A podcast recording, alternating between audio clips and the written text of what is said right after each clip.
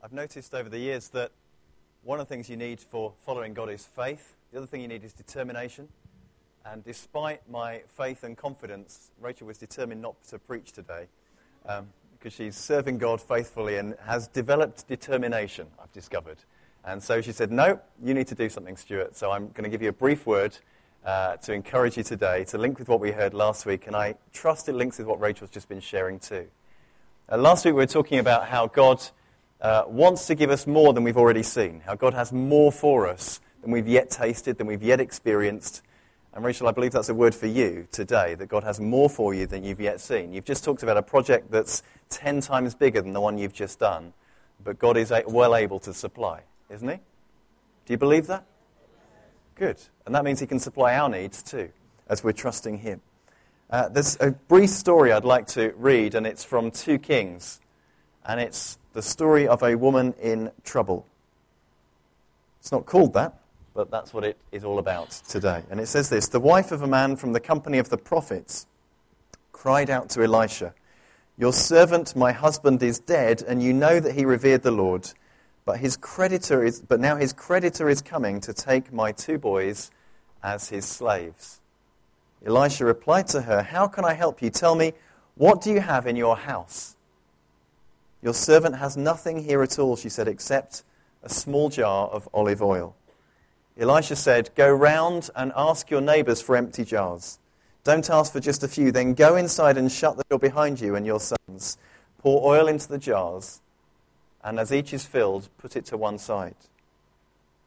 She left him and shut the door behind her and her sons. They brought the jars to her, and she kept pouring.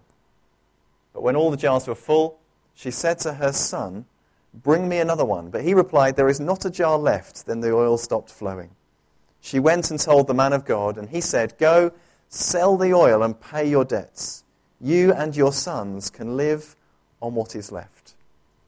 It's a story from a long time ago in Israel's history. Elisha is a famous prophet. He's been used by God already, and this woman had a connection with Elisha through her husband. He had been part of Elisha's gang, if you like, uh, group of prophets prophesying, and, and this woman's husband had been part of this group. And she's in need. And I want to very quickly bring out a few points for us today. This is about how we position ourselves to receive the more that God wants to give us. What do we need to do? How do we prepare ourselves to receive more from God? Because I think there are some things we can actually do to help. It's not about God just wanting to bring us some stuff. We can actually put ourselves in the right place for God to be able to bless us and use us and pour out His Spirit into us. Number one, firstly, you need to recognize your own need. We need to recognize the need that we have of God. It might seem really obvious, uh, but I've met so many people who don't see their need of God. Either they, they're, they're non Christians and they're not interested, or, or, they are and they're just stuck in sorting things out themselves and, and they just can't see that actually the very thing they need is what God could give them in a moment. It's true, isn't it? Uh, some of us have been in this situation where you get to the end of yourself and it's only there that you actually pray and go, God, can you do anything about this? And God says, I've been waiting for you to ask. Funny that. Here we go, and here's the solution. This woman, I think, had left it quite a long time before asking for help. Her husband's died, but she's got to the point when his creditors are coming to take away her boys as slaves. I think perhaps she could have done something about it sooner. It's just possible after her husband had died, she could have had a conversation with somebody that might have made a difference to give her some breathing room, some time, some space to be able to negotiate and work things out. I think she's left it quite a long time. Maybe she was proud, maybe she was hurting, maybe she was upset and grieving, but pride and fear can stop us seeking help. I want to encourage you today if you, if you need help, ask. Don't hold back out of pride. She may have been disappointed. After all, her husband's just died and he was a prophet, so maybe she's just been wrestling with God. And, you know, I've seen so many of us struggle with disappointment. And disappointment kills faith. If you know that, if you discover that in your own life. But when you're carrying deep disappointment, it's very difficult to trust if you're disappointed. You can sometimes wrestle that and manage to hold on to both. but it's difficult. And I think this woman has perhaps just allowed for a short time her disappointment to rob her of what God could have done. Some of us, as Rachel sort of indicated earlier, are afflicted by comfort. It's not disappointment, it's not our pride, but we're just quite comfortable actually. And when we're talking about God doing more, I think there's a tendency in some of us to go, can't I just lie here for a bit longer as I am? You know, when the alarm goes off in the morning and you hit it on top. If yours is like mine, it's got a snooze function on it. And I've set it for, I think it's five minutes, and it snoozes. And sometimes I just lie there and go, oh, you know, and I don't even realize I've done it, and it bleeps again. And then my alarm's magical.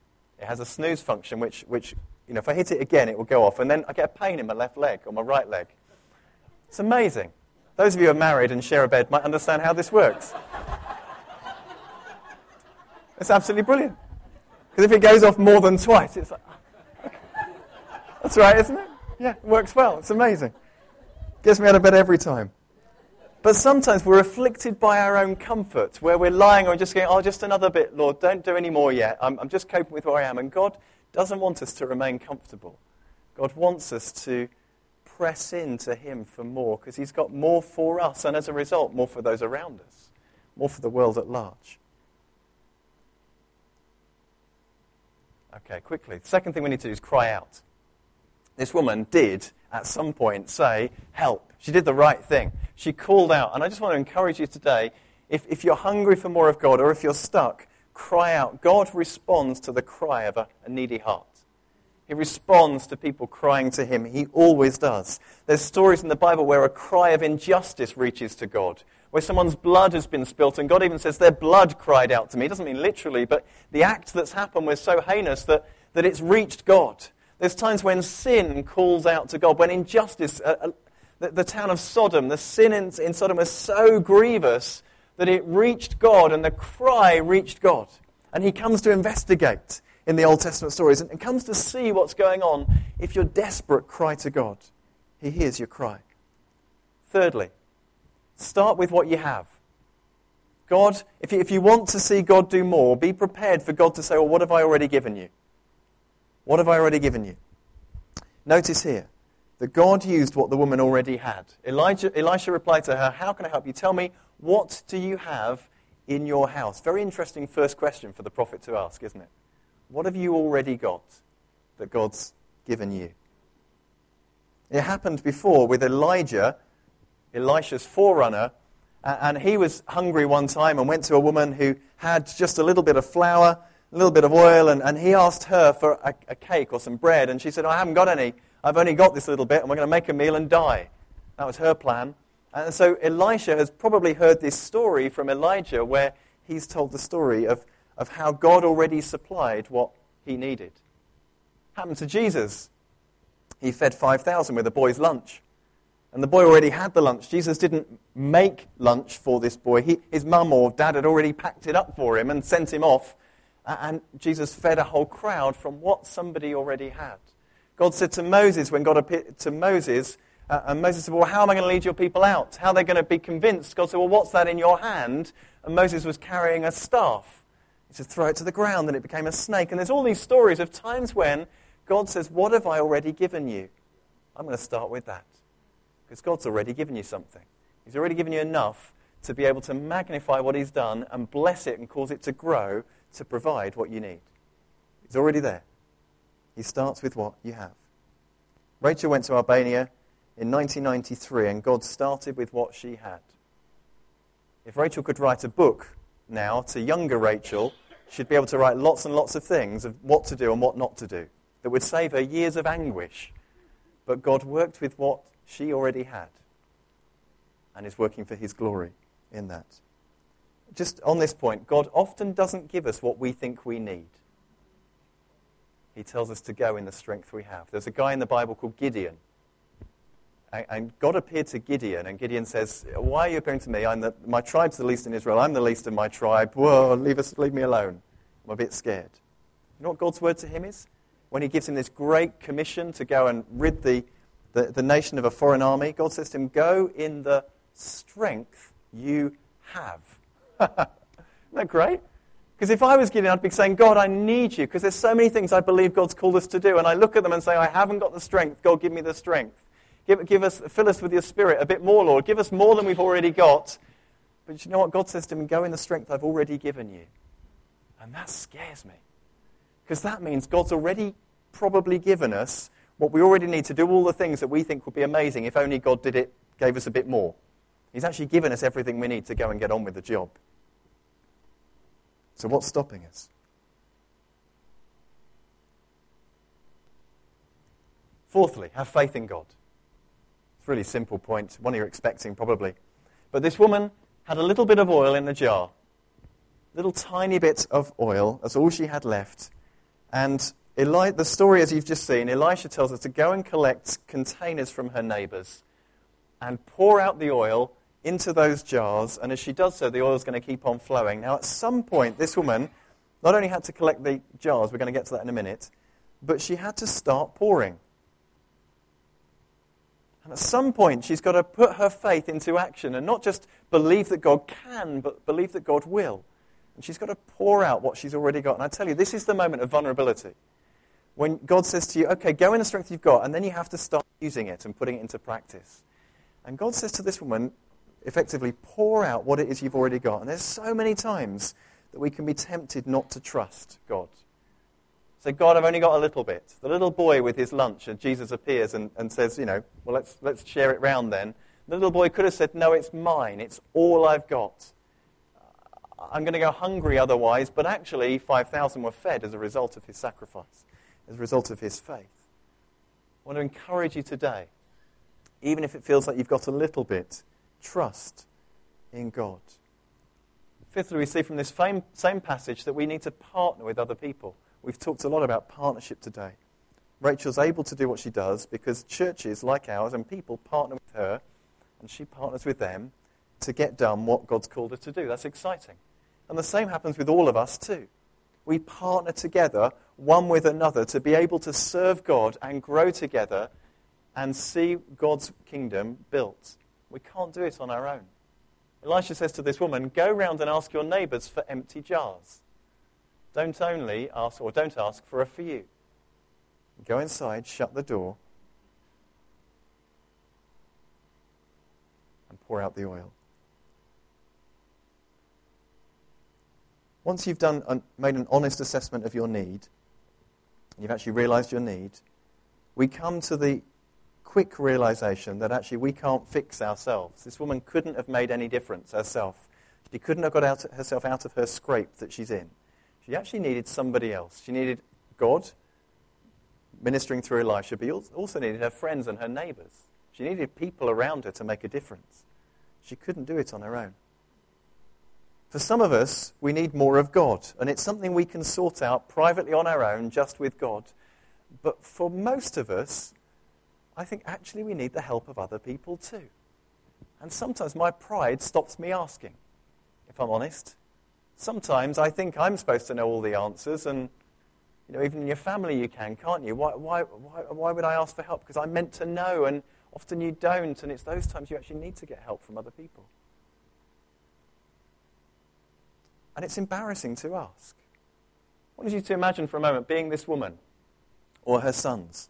And you go to the, go to the neighbours. I don't know if they had doors, but try. Hello? Can I borrow a jar? Yeah, sure. Why? Well, I want to fill it with oil. Okay. What's the oil in now? Well, it's in a little tiny jar. Okay, so you want to borrow a big jar, lots of them, to put oil in that's in a little Tiny jar. Right. You sure? Yeah, okay. Next house. Hello? Same conversation. This woman's going to seem slightly unhinged because the word's going to go around the neighborhood. Have you had Flo, whatever her name is, it's a good name if you're pouring oil, coming to. That wasn't planned. It would have been worse if it was planned. Have you, have you seen Flo coming to, to knock on your door and ask for some containers? Has she been round? Yeah, I've given her everything. The bathtub, the whole lot. She had everything. Stripped us bare of containers. What is she doing? And the word must have gone out because small villages, you know, you, word gets out and she's got to go and over her embarrassment, get over the fact that somehow she needs people's help. And I just want to encourage you. If, if we're going to break through for God to do more, actually, we're going to need to stand together. Because there's gifting that God's given here amongst us that I need into my life, and you need other people's gifts into your life. We need to be sharing together and growing together in God. We can't do it on our own. Sixthly, be humble. It's the same point, I suppose. But be humble enough to look silly. I've discovered this. If you're hungry enough, you won't care how silly you look. Seriously, if you're hungry enough, you won't care how silly you look. You see pictures in, of people in desperate need, and I'm hoping Rosemary's coming back in a minute because she's off to Greece very soon uh, to do a relief trip uh, for many refugees who are there. You see pictures of refugees traveling to get to a safe country. I don't think they particularly care how silly they look when they're grabbing food because they're hungry. Hunger does that to you. If we're hungry for God, we won't mind. Develop persistence. We're nearly there. Develop persistence. She, she left him and shut the door behind her and sons. They brought the jars to her and she kept pouring. She kept pouring. She could have had poured one and gone, well, that'll do. Two, don't want to be greedy, do I? Two, two's fine. Two, two's enough for me, you know? That'll do. I'll, I'll just put it back. But she kept on pouring and she kept going. And there are times when God encourages us to keep on going, to persist, to be determined when everybody else is giving up. There are times when, and I'm sure Rachel has found this, she's got to just keep on going, and you have too. I have too. Practice obedience. Do what you've been told to do. It's really simple, isn't it? You know, if we're to prepare ourselves for what God wants to do, amongst us as a church and as individuals, I'm convinced that we need to obey God's prompting first. If we're saying, God, I want more of you, the very first thing God is likely to say to us, well, what, what have you done with what I gave you last time? Have you done what I said? And he won't do that in a condemning way, but he, he wants us to grow. He wants us to receive more. So if, when God's speaking to us, the right thing to do is to follow his, his leading and to do what he's telling us to do.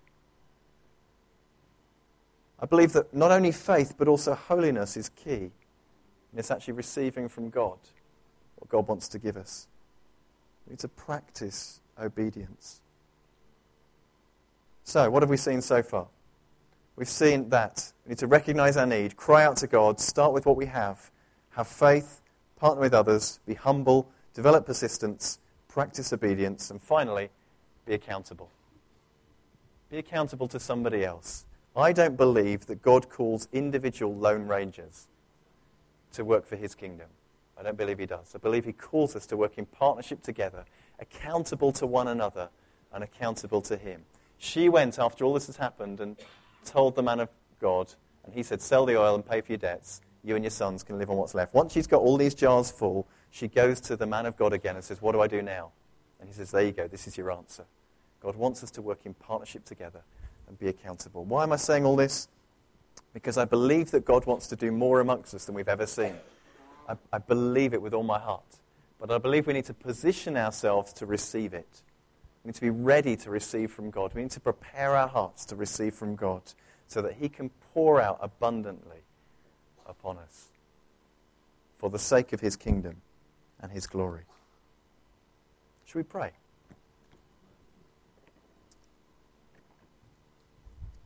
Rachel, can you come up here as well, please? Because I'd like to pray for us, but I'd like us to pray for you as well. Is that all right?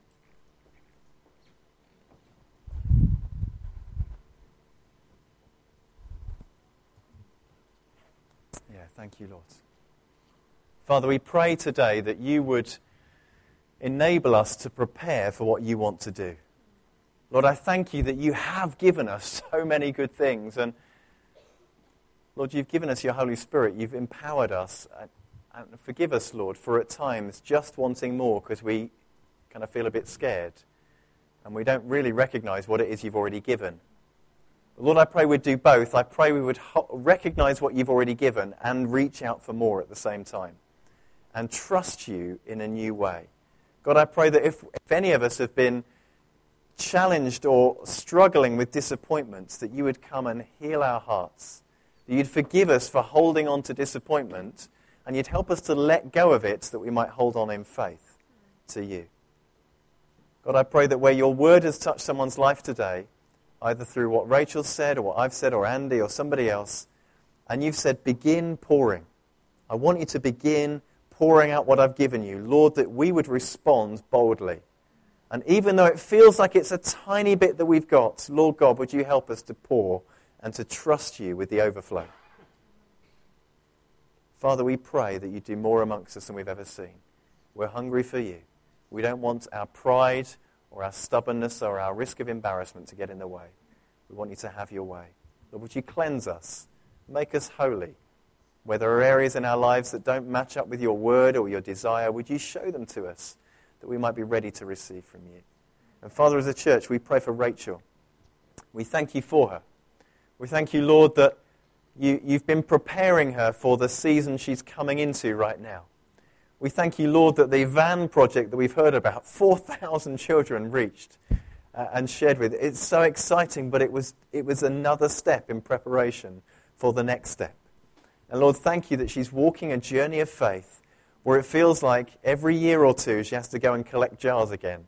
And every year she's got to trust you that there's going to be enough as she begins to pour out into those jars. And Lord, that's tiring. And it requires faith and confidence. And I pray that you'd fill up all of those jars for Rachel today. I pray, Lord, for her and her ministry and those who partner with her, Lord, that, that the, the jars of need would be filled with your plenty. That where there's provision required, you would supply. And you do it through people like us and others, but Lord, that you would supply amply for what she needs. Not just for finance, but Lord, we pray that children's lives would be transformed in Albania. We pray, Lord, together that this nation would look completely different as an entire generation of children grow up having heard the gospel. We think of their parents and maybe grandparents who grew up under a regime which told them that God didn't exist. And we thank you, Lord, that today there are children discovering that you do and you care for them and you have a plan for them.